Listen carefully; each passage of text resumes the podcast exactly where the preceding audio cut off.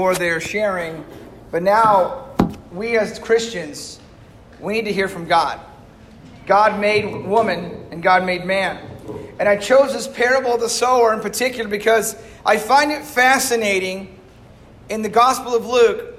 He seems to record Jesus not just hanging out with the Jewish leaders and the, the disciples, the apostles, he hangs out with women. Jesus has this amazing relationships with women. And so, so much so, they are pretty established women, pretty well to do women, and they were actually helping uh, financially support Jesus' ministry and also just being a support to all the women who have been following Jesus. It's not just the men. I know the men get mentioned in the Bible, but women were there too.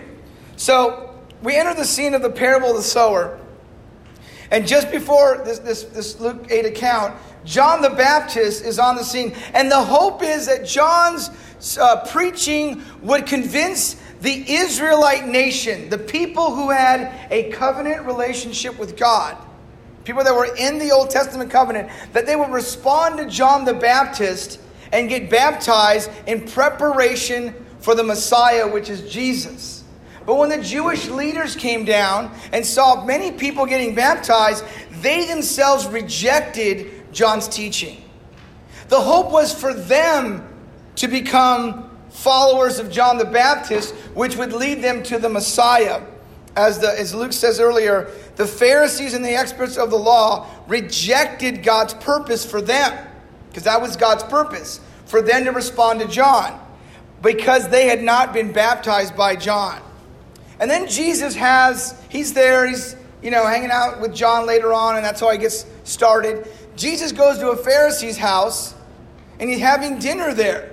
He gets invited. They're kind of checking out Jesus. Like, hey, you're saying you're the Messiah. We got your prophet. We got to check you out. And while he's having dinner, this woman who has lived a sinful life, that's the Bible describing that person, not me. The Bible describes her having a sinful life. If you're a woman, you know, this propensity to have a sinful life. That's, that's normal. So do men. She comes in and breaks and uh, breaks uh, and, and cries and sheds tears and puts perfume on, on Jesus' feet. And the response of the Pharisee is if he only knew who was touching him, surely this man is not a prophet. That was the disdain that God's Israelite leaders had for others. It's a description of one of the hardest hearts you can imagine. You're sitting in a room Someone literally cries because they're so grateful.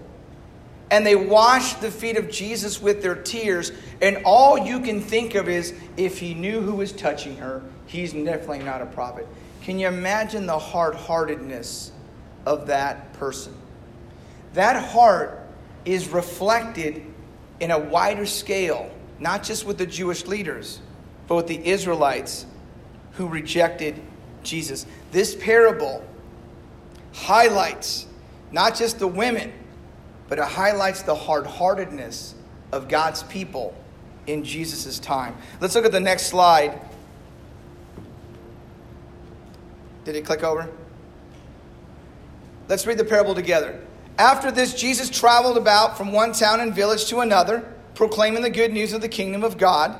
The twelve were with him, and also some women who had been cured of evil spirits. That's just creepy and, and diseases. Mary, called Magdalene, from whom seven demons had come out, Joanna, the wife of Chuza, the manager of Herod the Great's household, it's Herod's household, Susanna, and many others. These women were helping to support them out of their own means. And I appreciate Luke highlighting the women that are surrounding Jesus. And, he, and, he, and a large crowd gathers. And while they were gathering and people were coming to Jesus from town after town, he told them this parable. A farmer went out to sow his seed. As he was scattering the seed, some fell on the path. It was trampled on, and the birds ate it up. Some fell on rocky ground, and when it came up, the plants withered because they had no moisture. Other seed fell on among the thorns which grew up with it and choked the plants. Still, other seed fell on good soil. It came up and yielded a crop a hundred times more than was sown. Jesus is talking to the Israelites. He's talking to people that are part of God's old covenant, and they're supposed to be faithful to God. And God would send prophets and prophets and prophets to God's people. And Jesus comes on the scene, and there's already a hard heartedness of the leaders. And what happens is that Jesus tells them the story about this farmer, and he describes seed being thrown in different locations. One is on the path, and that gets trampled. The other's on rocky ground, and it gets withered because it has no moisture. And then there are thorns, and it gets choked out. And then there's good soil, and it produces a crop. The environment of the seed matters. The environment of which the seed, where it lands, matters. Because if it lands on the path, it gets trampled and the birds come. If it lands on the rocks, it's not enough soil there and it, get with, it gets withered because the sun comes out. If it lands in the thorns, it gets crowded out and it's prevented from growing. You know, sometimes our environment crushes our faith. And you have to wonder what is your environment like as God has put a seed in your heart too? Because your environment matters. If you hang around with enough positive people, your results usually are a positive faith going, God, God's in control. When you hang around negative people, it does something to your face sometimes. Most of us know this parable. But he gathers a crowd and tells this parable, and then he says this Whoever has ears, let him hear. That, that phrase is not found in the Old Testament. It's a new phrase that Jesus said. He just tells them the story. He says, If you got ears, let him hear, and he walks away. And you're like, what did it mean? Oh, we know what it means. We've read it a thousand times. They had no. What, what was that? What did he mean? He said, This is a parable. If you have ears, I hope you can hear it. Can you imagine how befuddled? Did, did it show? The meaning of this parable. What, what was that? Jesus doesn't translate, he doesn't interpret the parable for the people. That's weird. Why wouldn't he do that? Why, why would Jesus not give them a parable and then interpret for them so they can respond to his message? Why would he just walk away after saying a, a, story about a farmer? Jesus was proclaiming fundamentally the kingdom has arrived. But the people don't want to hear that. The leaders don't want to hear that. He spoke in parables, and people like Jesus, but they didn't understand what he was saying to them. Why? So his disciples pull him aside. Jesus, can you tell? I mean, these are the guys that are walking with Jesus. Can you tell? So if they had no clue, you can imagine the crowd had no clue. They're going, "What was that?" And so the disciples are going like, hey, what does it mean? And he, Jesus goes, the knowledge of the secrets of the kingdom of God have been given to you, but to others I speak in parables. They're like, what? Wait a minute, secret knowledge? They're like, what do you? They're still trying to process what that parable meant. And Jesus tells them, I'm going to give you the secrets, but I'm not going to tell them what it means. Why? Because Jesus was talking to a people that could not be persuaded. So he tells them stories and parables because they're unpersuadable. Even if Jesus did a miracle, they're unpersuadable. So he tells them in parables, and he says this statement, and everyone who heard the statement knew what it meant. Though seeing, they may not see. Though hearing, they may not understand. That is a phrase that Israelites know all too well. That's a phrase that's in their Bible, in the Old Testament, in Isaiah. When Isaiah was sent to the people of Israel and says, If you don't change your heart, there's going to be a destruction of our temple. And Isaiah would preach and preach, and he would say this phrase Though you are seeing, you may not see. Though you are hearing, you just don't understand because the God's people were hard hearted.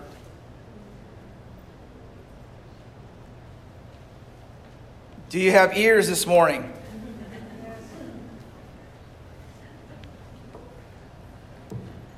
Isaiah was warning his countrymen and trying to persuade them that they've gotten off track.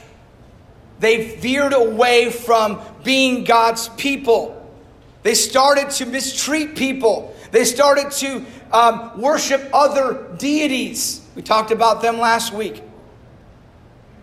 They started to take advantage of each other. They started to abuse each other. And the result was a hard heart. And he was warning them if you don't turn around, if you don't respond to God, God's going to bring judgment. And in 722, God brought judgment on Samaria. And God's people were taken into captivity by the Assyrians. Let's take a little pic, let's take a little uh, stroll down memory lane. When Isaiah is standing in the presence of God, look who's there. When God commissions Isaiah for this amazing task of going to God's people who he already knows are hard hearted, can you imagine being asked to go and love and share the gospel with people who are hard hearted in your relational world? You leave here and you're going, I want to share my faith and share my life with my that, people in your life with, and you know they're hard hearted. Isaiah can relate to you because that's where God's sending him. He's sending him to your mom who might be hard hearted. He's sending him to your dad who might be hard hearted, or your brother, or your sister, or your neighbor who's hard hearted, but he keeps coming over and hanging out with you. That's the guy. In the year of King Uzziah died, Isaiah says, I saw the Lord, Adonai, high and exalted, seated on a throne, and the train of his robe filled the temple. Above him were seraphim, each with six wings. With two wings they covered their faces, with two they covered their feet, and with two they were flying. Just so you know, angels don't have wings. The only spiritual beings that have wings in the Bible are the seraphim, and they're half animal and half spiritual being, and they're ferocious. These are the guys that guarded the Garden of Eden when Adam and Eve got shished out. And they're and they're these these spiritual beings, these seraphim, they are throne guardians. They guard God's throne. Guess who else is there? God, seraphim, angels, thrones, because it's a divine council scene. And whenever a prophet is commissioned by God, he has to stand before God in this kind of scene. So God tells him what to say to the people. You know, the prophets don't walk around and all of a sudden they get zapped by lightning bolt going, okay, God gave me a message. No, no. God comes, gives him a revelation, a vision of what he can see in the spiritual world. God is there with his throne, with his seraphim, with worship. The divine council is there, and he gets a commission to go. At the sound of their voices, the doorposts and the thresholds shook, and the temple was filled with smoke. Because prophets were commissioned this way because they were the covenant enforcers. They were the guys that would go in there and remind the people of the covenant that they have with God. And so Isaiah goes, they're hard hearted. And he goes, God goes, I know, but I'm sending you anyway. And he said, Go and tell this people, be ever hearing, but never understanding. You can come to church every Sunday and your heart doesn't move an inch. You can read your Bible every single day and your heart doesn't move an inch. You can do spiritual things and your heart never moves. Go and tell these people be ever hearing, but never understanding. be ever seeing, but never perceiving. You, you, it comes a point when you're so hard hearted, you can't see God's hand moving around you. You don't see the spiritual forces of good in the heavenly realms acting on your behalf. You see nothing but your own world and your own life. And in verse 10, make the heart of these people calloused, make their ears dull, and close their eyes. Otherwise, they might see with their ears, hear with their ears, understand with their hearts, and turn and be healed. God's people, the people of his inheritance, his chosen people through Abraham, were unwilling to be persuaded to change course. They were unwilling to listen to God's word and God's prophets. Self deception.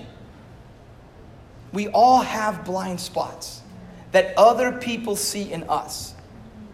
We know things, but we have blind spots. And sometimes God brings a person to reveal our blind spot, and we get so offended. How dare you? It's insensitive. Now, delivery has to be wise, of course. You know, it's always annoying when someone always tells you the truth in an, an annoying way. You only can take that for so much. So, tact is important, but God uses people in your relational world to reveal some of your blind spots that you don't see. And so in the Old Testament, prophets were commissioned to go in and tell the people they have a blind spot. Now, we're the people of God. We're God's people.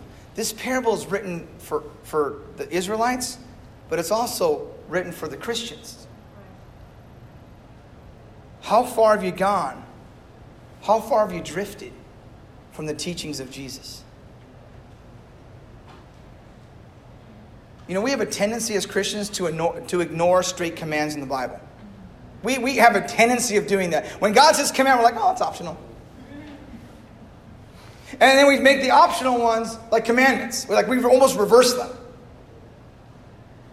But there are some things that God says, hey, command this, do this. Hey, do, make sure the church knows, hey, this. And then we're like, eh, if I feel like it. That's a sign that your heart is hard something's happened to you. But do not panic because Jesus has the remedy. When we talk about our relational world, we call it oikos. And some, some are like, oh, I like that. I can do that. I haven't started it, but I can do it. I'm going to get around to it. I'm going to watch others first, see if they're doing it too. And if they're not doing it, I'm sure not going to do it, but, you know, if they do it, I'll do it. Or I, that word oikos is weird. I don't like that word oikos. I'm not behind this. I don't like it. You see where we go? What would you, what would you rather hear? Go make disciples now. Or oikos. It doesn't matter to me. It's still the same command. The, the, the issue is not the command or the scripture or the person saying it. The issue is your heart might be hard and you might not believe it or be willing to acknowledge it. That's the problem. Are we intentional about disciple making in our relational world? Do we have a purpose and an intention? Or maybe you don't because it's, it's the hard heart that he's talking about. You know, he quotes it again in John chapter 12. It's not the first time Jesus uses that phrase. They literally reject Jesus in John 12. He quotes Isaiah again as Jesus goes into Jerusalem for the crucifixion. The Jewish nation just could not believe that Jesus is the anointed one. After all the miracles, all the healings, all the things they saw, the amazingness of it, they couldn't wrap their minds around that Jesus was the Messiah. And so Jesus says this He has blinded their ears and hardened their hearts so they can neither see with their eyes nor understand with their hearts nor turn and I would heal them. Isaiah said this because he saw Jesus' glory and spoke about him. Jesus quotes it to the leaders of the Jewish nation. Their refusal to accept Jesus. And then Isaiah has this, this uh, John has a statement saying, back in Isaiah 6, he says, Isaiah saw Jesus' glory. But the Bible says it was God. He saw Jesus' glory in Isaiah 6 because it was a divine council scene. Hard hearts have a tendency of stopping miracles. In Mark 6, Jesus goes to his hometown. He goes, I would have done more miracles, but you guys have no faith. I'm not going to do them there. There's some kind of connection to hard heartedness and lack of miracles in your life. All we have to do is have a grateful heart to Jesus. A grateful heart. That's the remedy to a hard heart. A hard heart usually is what you God has not done for you, God has not given you, God has not answered this prayer, God has not. Last time I checked, my sins were forgiven. Last time I checked, I was saved from this life of depravity. Last time I checked, I'm sealed with the Holy Spirit. But our tendency is always what we don't have. And that's a, that's a cocktail for a hard heartedness. What God has not given or not done. So let me show you a picture. Is there a picture up there? You know, there's, there's a little, it's like, it's, like, it's like the Grinch's heart, you know, a little bit there. Parable of the sower is trying to get you to take a look inside your hearts.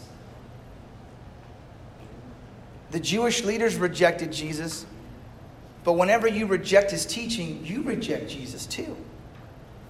Whenever you don't follow through on the teachings, you're rejecting the teachings.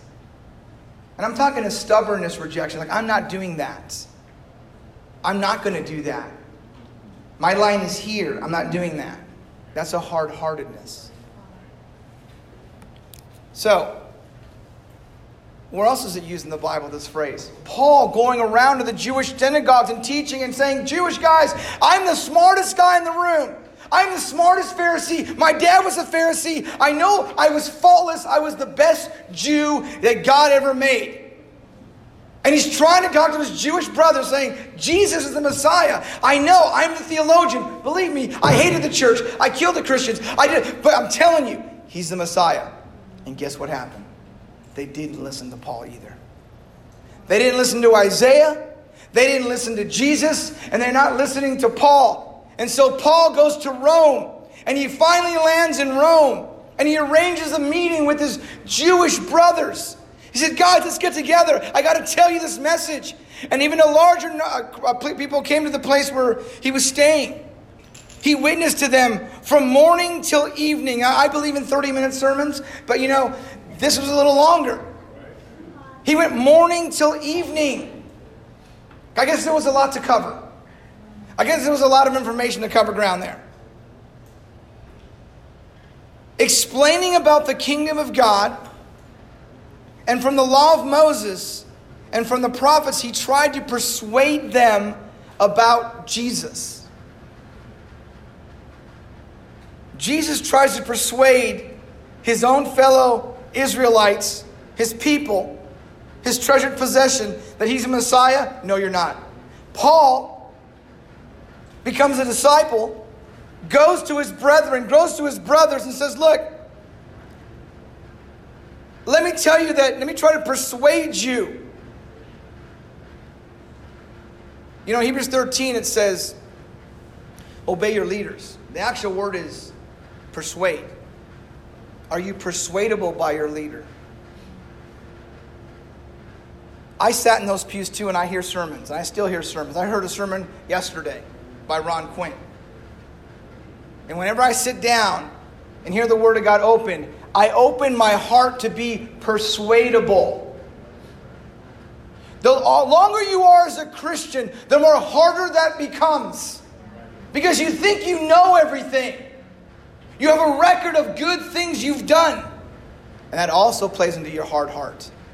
Sometimes our great accomplishments make us hard to other future things that God is doing. I don't know about you, but culture changes. You know, I thought I knew acronyms. The kids these days, I know nothing. I need a new dictionary to translate their letters, which means for words. I have no idea. When I get text messages from my son and my daughter, I'm going, I, I have no idea what that means. I, I have no clue. What, is that? what does that mean? If I want to connect with them, I better change. If I want to relate to them, I better change.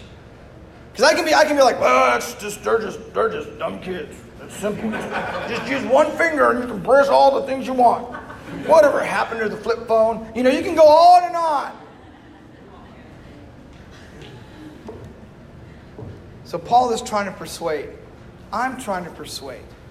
I'm trying to persuade you that if you haven't given yourself to seeing what God has done in, your life, in your relational world, and be intentional, I'm trying to persuade you. Because that's, that's why we're here. We're here for no other reason besides that. Just a few weeks ago, we had the privilege of baptizing my daughter. Okay, that was amazing. That is amazing. She hates when I do that. I rarely do this, but I want to make a point because that's the relational world. There, there's an intention in my relational world. And so Paul is trying to convince his brothers.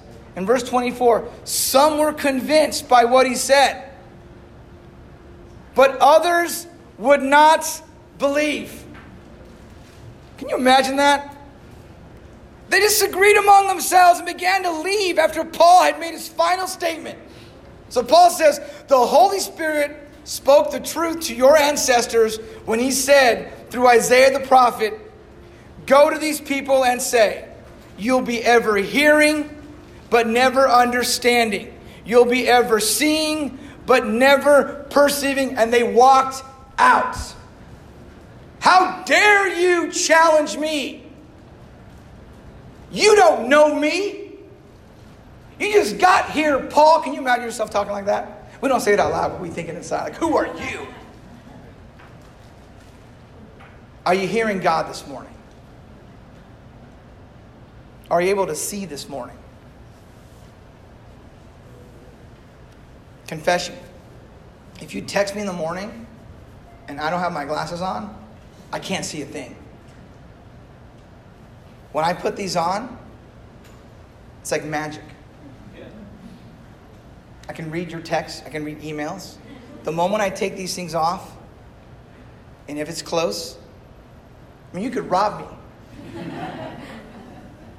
and when I put them on, I see so clearly. And sometimes we need just to change the lenses that are on our hearts. Because sometimes our heart wants to see, but it can't see and it's blurry and it's confusing. These were God's covenant people. These weren't like non Christians. This was written to people like you who are right with God. And God's saying, listen, examine yourself this morning, examine your heart. Because a hard heart over time will crush your faith, where you won't believe and you will walk. And you'll walk out like these guys did. You'll be, you'll be ever hearing, but never understanding. You'll be ever seeing, but never perceiving. For the people's hearts had become calloused. They hardly hear with their ears, and they close their eyes. Otherwise, they might see with their eyes, hear with their ears, understand with their hearts, and turn. That means repent. And I would heal them. Therefore, I want you to know that God's salvation has been sent to the Gentiles, and they will listen. This is the turning point.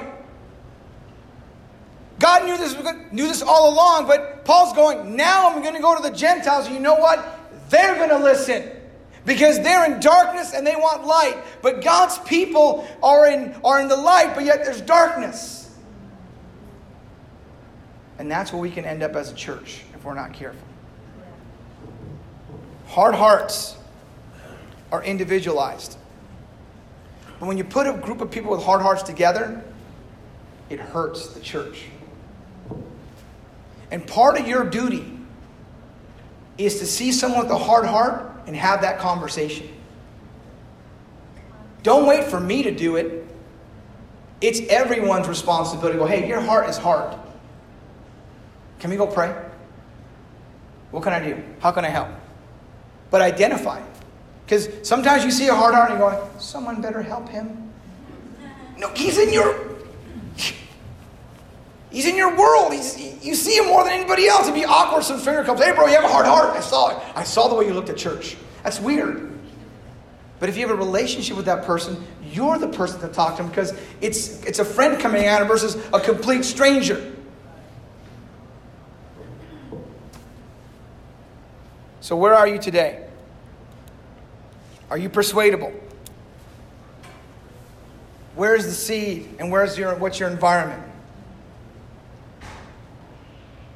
Is are you on the path where the seed hasn't sunk into the ground and so it gets trampled? Are you, are, you, are, you, are you hanging out with people that are trampling on you, trampling on your seed, trampling on your faith? Because environment matters. You keep hanging out with the wrong people, and bad things are going to happen eventually. Because environment matters. Your seed's getting trampled. You leave here going, man, I have faith. But then, uh, then let's not go on that path. How about the rocky ground? There's a lot of rocks. There's no moisture. The ground is shallow. The sun comes out and it withers you. The heat comes. Or the thorns, they choke you. Pleasures choke you. Worry choke you. I'm giving you the, the, the interpretation. Chokes you, crushes you. You can't grow or lands on good soil? Which one are you? Because if you're on the path and people are trampling your seed, just know that's the devil coming at you. He's going to snatch it. If you're on the rocky, you're excited. But then you quickly leave because you have no root because you got tested. You leave here excited, you get tested, and you're going, oh, forget it. You got thorns. You just can't mature. You can't grow. You're making the same choices you did now five years ago. Same choices. Same attitude. Same, same hard heartedness. You're just not growing. You can live that way for 10, 20 years. But know that your heart's hard. And know that God sees that. Because God's the only one that sees your heart clearly. And then there's that good soil. Noble, good heart. They hear the word, they're able to retain it. They produce a crop, a harvest. They, they allow themselves to be moved to believe what God is saying. What does that mean for us? we as disciples need to be disciplined and intentional about our discipleship. That's what I mean. I go and find people who will strengthen me. I go and find people that I can strengthen. See how that works? Here's what I don't do I only go to find people that I can strengthen, and then I don't get strength myself. Because you can do that, you can go, I'm going to be the helper of all.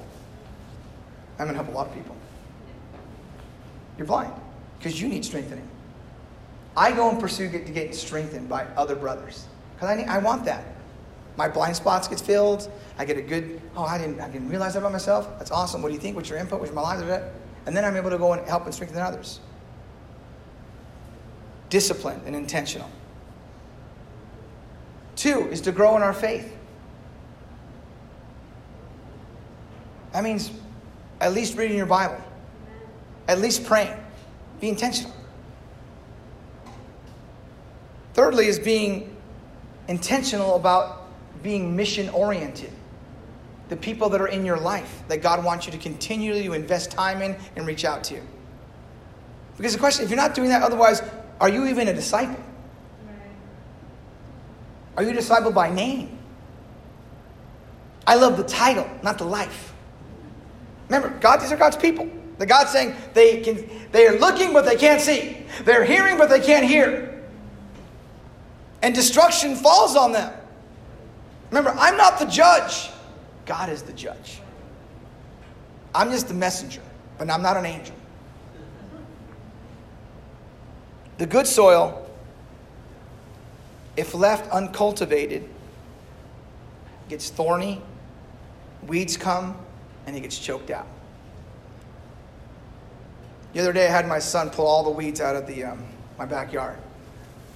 Not because he's noble or anything like that, he was, he was disciplined. He got busted, and I got lazy, and that combination works really well. so I'm waiting for his next time of disobedience because I have other things I want him to do. Because I'm getting old and my back hurts. So he pulled up all the weeds, and he did a phenomenal job. Because if you want your phone back, this all has to be done. You can take a day, you can take a month, or you can take a year. But until that's done, your phone is in my back pocket. And lo and behold, in two hours, there wasn't a weed in sight. And I was, I was like, that's pretty impressive, kid. Well, here's your phone with no social media. You get that back when you start changing your character. And then I noticed something. The other day I went in the backyard, I'm going, the weeds are back. And they're coming back with some vigor. And I'm going, I'm doing the parable of the soil. And, that, and, it, and it hit me. Soil left uncultivated, unmaintained, un, unmaintained, undisciplined. You'll go back to the same way how it looked thorny and weedy and getting choked. We gotta stay disciplined as God's people. And I leave you with those final words. We're going to close out in a song. Thanks so much for your time and attention.